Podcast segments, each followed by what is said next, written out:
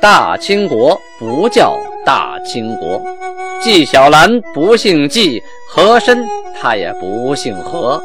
孝庄绝对不能称呼自己是孝庄，叫声小主那是你信口开河。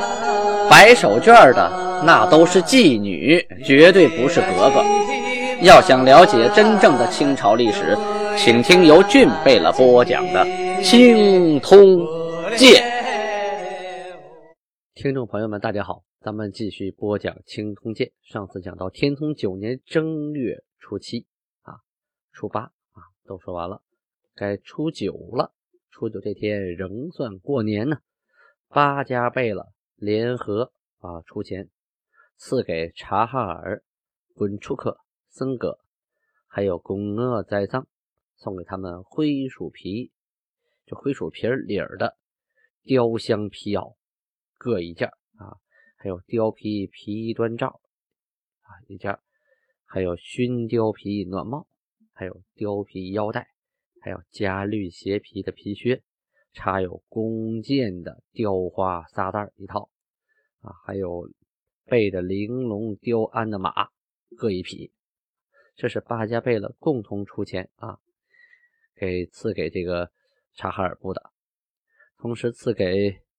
云敦、特灵、滚色楞这俩人啊，从哪儿拿的东西呢？从西人库，就是公家的库里边，不光是这八个人了啊，是整个国家的公家的库里边拿的灰鼠皮啊，灰鼠皮里的香貂的皮袄，还有貂皮短皮端罩、熏貂皮暖帽、貂带。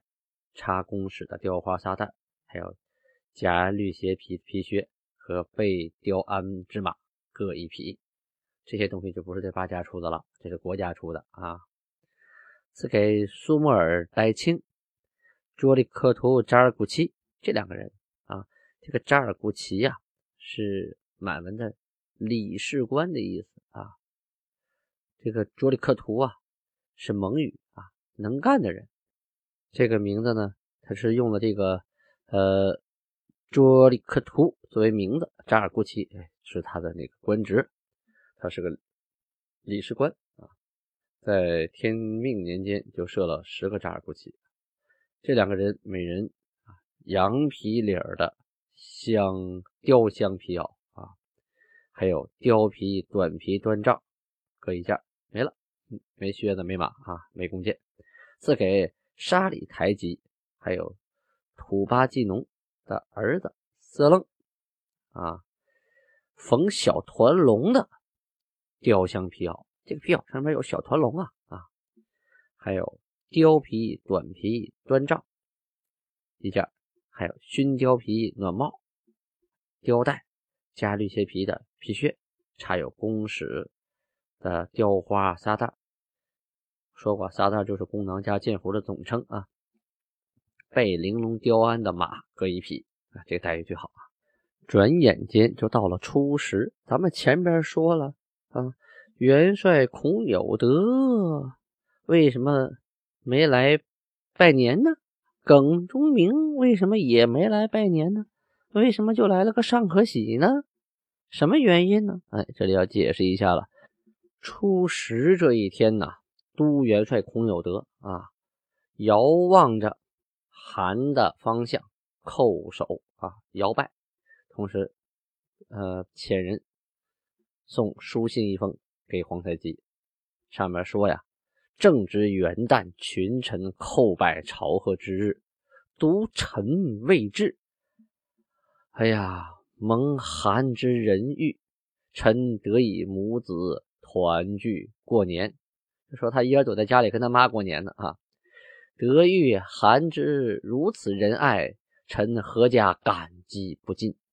五日前，臣欲公义陛下，就公业陛下，就是五天以前啊，我过完年了，初五我就想去看看您，给您拜个年去啊，叩贺除旧迎新之喜，并拜谢厚爱之恩。唯因，哎，这里说到原因了。什么原因没去呢？啊，为什么到初十还离老远磕头没去呢？原因耿总兵就是耿仲明啊，身上旧疮复发，故而作罢为之。就他的手下耿仲明啊，身上旧疮啊旧疮犯了，很严重。这这这俩头都走了，那下边兵该乱了。再有他得有人照顾啊啊，所以这手下不能不管呢，自己过年去。所以这么个原因，我初五也没来，也没带他来。后边啊，他还客气了几句啊，在信里说：“臣虽系尊奉谕旨，然未能前去叩拜，罪莫大焉。是以臣。”斋戒沐浴，恭书叩拜，福愿含享天福，谨跪后谕旨。啊，这段话什么意思？就是说，我没能亲自去拜，但是我离老远拜一下，啊我这是有罪之人呐。我斋戒啊，我吃素，我沐浴，我洗干干净净了，给您写，恭恭敬敬的写了这封书信啊。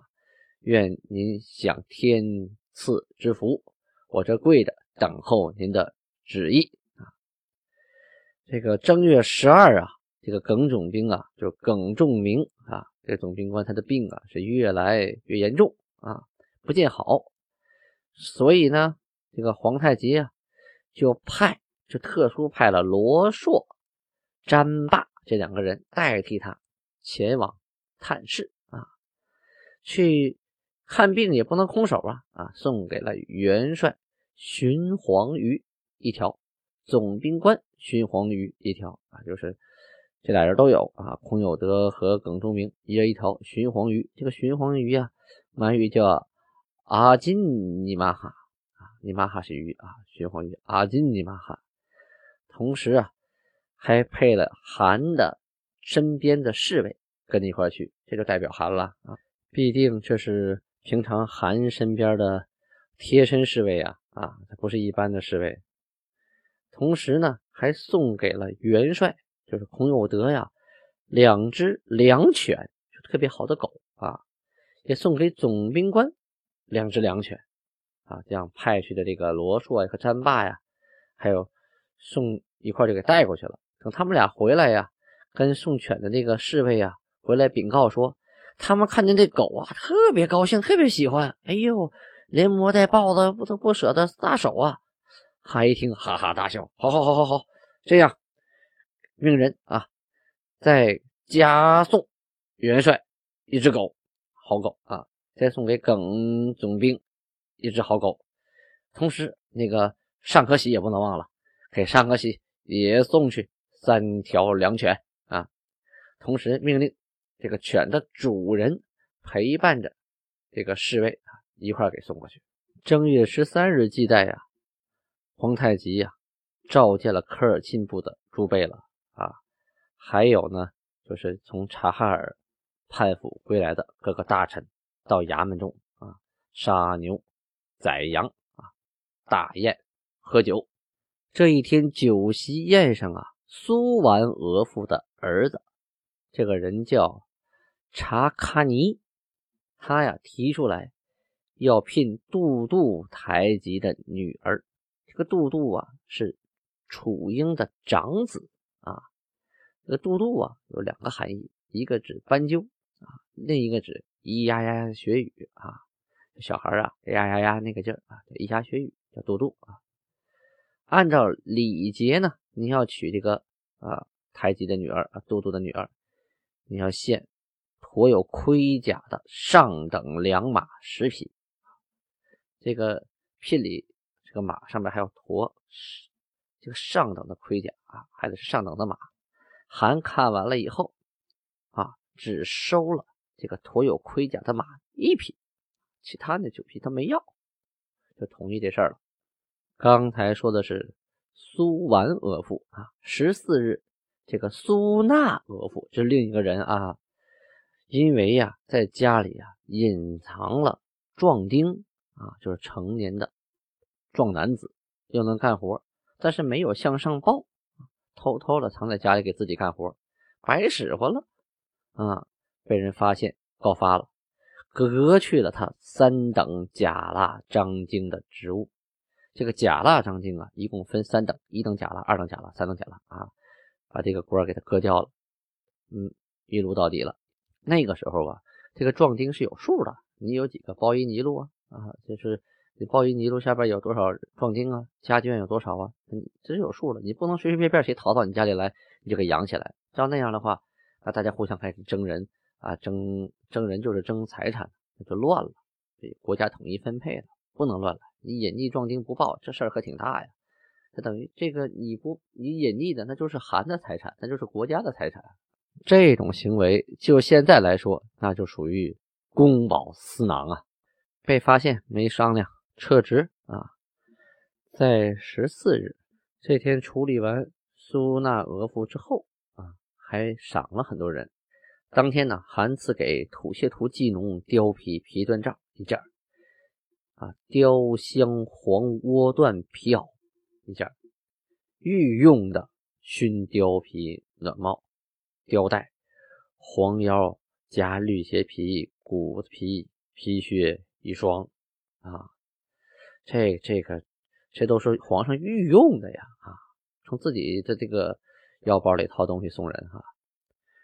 两整套盔甲铠袖啊，这个盔甲呀，还包括那个套在胳膊上的像套袖一样那个铠袖啊，插有弓箭的雕花撒带，蟒缎一匹。窝缎一匹，缎子普通缎子八匹，毛青布三十匹，烟四十刀啊，海参四包，另赐给公库的财帛，什么意思？就刚才那是韩自己掏腰包啊，从自己的呃家当里拿的，公库是国家的啊，公库的财帛赐给什么呢？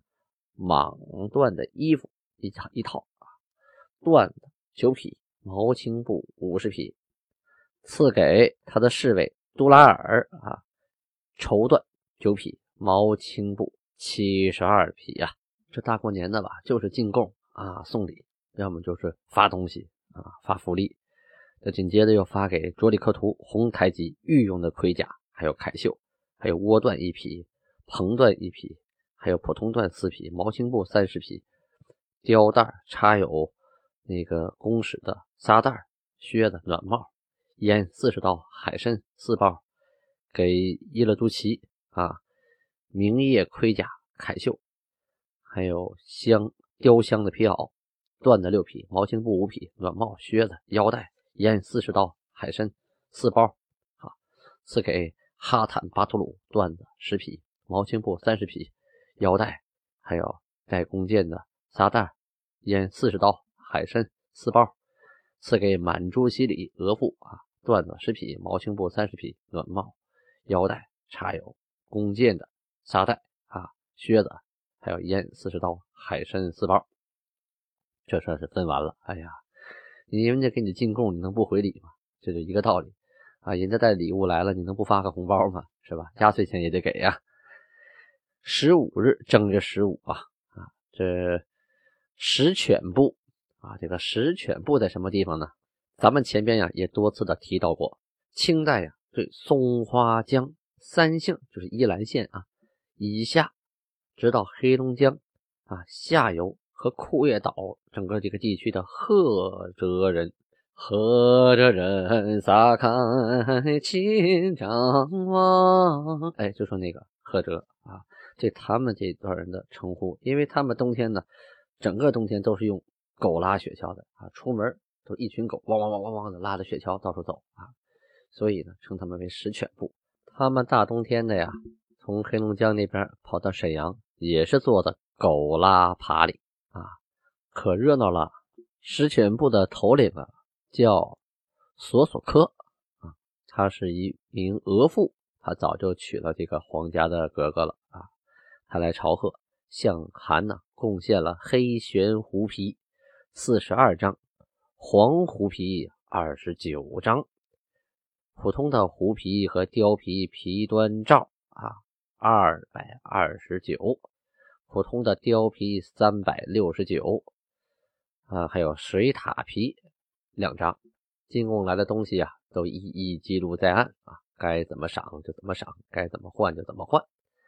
当天呢，韩还召见了土谢图济农入韩宫啊，入韩宫那就是后院了啊，不是大衙门，是他住那屋子，就是现在的沈阳故宫清宁宫。杀了一头牛，两只羊在外屋的大锅里开始煮啊，咕嘟咕嘟冒热气儿，摆了二十桌啊啊，又开吃开喝。为什么正月十五又请他们呢？啊，这是一场送行宴啊，来了接风，走了送行嘛，是吧？到了正月十六啊，这一天，科尔沁的土谢图祭农啊，就是前一天晚上来吃饭吃吃喝喝这帮人啊，就以元旦之礼来朝贺告别，就是元旦的时候怎么行的礼啊？跪地下磕仨头，跪三次磕三次啊，跟这礼一样。来朝见皇太极，向其告别，说我们要回去了，年过完了，也不叨扰了。这个皇太极呀，起身离座呀，说我要亲自送你们出城。这土谢图祭农啊，急忙摆手摇头啊，万万不可，万万不可呀！韩若亲送我等，实不能受其礼呀。意思是说，韩您太客气了，您这样对我，我们接受不起呀。当然，还有一个更重要的原因，在这一段时间内呀，当时的国都盛京城啊，周边正在闹瘟疫。什么瘟疫啊？正在出水痘，就是闹天花呀！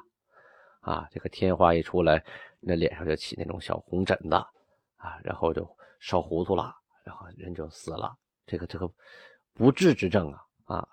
在明朝的时候啊，已经发明了种豆的技术啊，就是把出过豆的人没死的人啊，把他那个豆咖呀啊弄成粉末，然后吹到吹到还没有出过豆的人的身体里啊，一般都是吹到一些孩子呀婴儿里边啊，这叫种豆。种过豆了，将来就不会再出水痘，就有免疫力了啊。可是韩呢，就是皇太极呢，没有种过豆，所以啊，大家害怕呀，你这出来送我们。万一染上了痘，这挺过去还行，挺不过去，我们这罪大了，是不是？所以啊，他就说：“况寒之玉体尚未出花，就是还没有出过天花。今寒宫附近正在出痘，成为可怕，祈请寒免送啊！啊，这是不是闹着玩的？皇太极怎么说？尔等皆朕之子弟，送与不送何妨？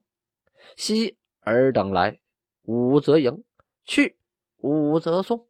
今虽登大位，亦不可忘却旧礼啊！什么意思？当初啊，你们都是我的亲兄弟啊的子弟，来了啊，我就接；走了，我就送啊，没什么说的。这今天我登上大位了，我到这个位置了，我不能忘却旧礼呀。我不能就装大个的呀，于是啊，韩硬是带着大贝勒等等等等啊，率着下边的贝勒和台吉送这个土谢图济农他们出了沈阳城的北门，一直到了北门外的演武场啊，以送别礼呀，饮酒敬茶，然后韩带着队伍回了大衙门，就是回了现在的沈阳故宫。正月十八的时候啊，档案记载，把八家贝勒啊值班时公用的备鞍的马，就是有鞍子的马呀，三匹，赐给了谁呢？赐给了其他特车尔贝、色楞布都马尔和色楞车臣这三个人一人一匹。具体干什么呢？档案上没说啊。正月十九日，自察哈尔部啊叛归的大臣。多尼库鲁克李凤就是亲自啊啊护送察哈尔汗的福晋妥善来归呀，这个这是有功啊啊！苏勒汗就是皇太极呀啊，就嘉奖他，赏给他披甲之马，这可不是一套盔甲，是说整个这匹马呀都披满了盔甲。这是很少有的，同时给他了个赐号，赐号为都拉尔达尔汗贝勒，都拉尔达尔汗贝勒啊，加给了金印之书，就是敕书啊，上面盖的，啊含的金印，上面怎么说的呢？凡于国中行走，没有住宿，由官府中供给口粮，世代不变，不由他出供给一马及口粮。就说以后啊，只要你拿这本拿这个书啊经验，在女女真界那个金国的范围内，不管你到哪儿啊，你是吃啊，你是住啊，我们全管了。而且不光你，你的世世代代全管了啊！你这回功劳太大了，你千里迢迢啊，历尽千辛万苦，把察哈尔林丹汗的福晋给我送到了盛京沈阳啊，这是大功一件。所以呢，你的子子孙孙、后后代代找到哪吃到哪，国家全管了啊，世代不变。别地方不用管你口粮，也不用管你一马。但是后边还有几句话，叫“出师令居前，狩猎令居中。凡男自报其名，领取备鞍之马；凡女自报其名，领取捏者女朝褂。天聪九年正月十九日，就是不管什么样的恩典啊，后边都有这一条：打仗你得往在前边往前冲啊。给你一个披甲的马，是让你躲在后边的吗？那肯定不是了啊。呃，同时呢，狩猎让你居中，那这是很占便宜的。狩猎的时候，你是负责在中间负责射动物的，不是在两边当围歼啊，负责围动物的。所以这也是一个很好的待遇啊，不是打仗光往前冲，嗯，享受的时候你也在中间。正月二十日有人病故了，病故之后他的职位怎么办呢？咱们明天接着说。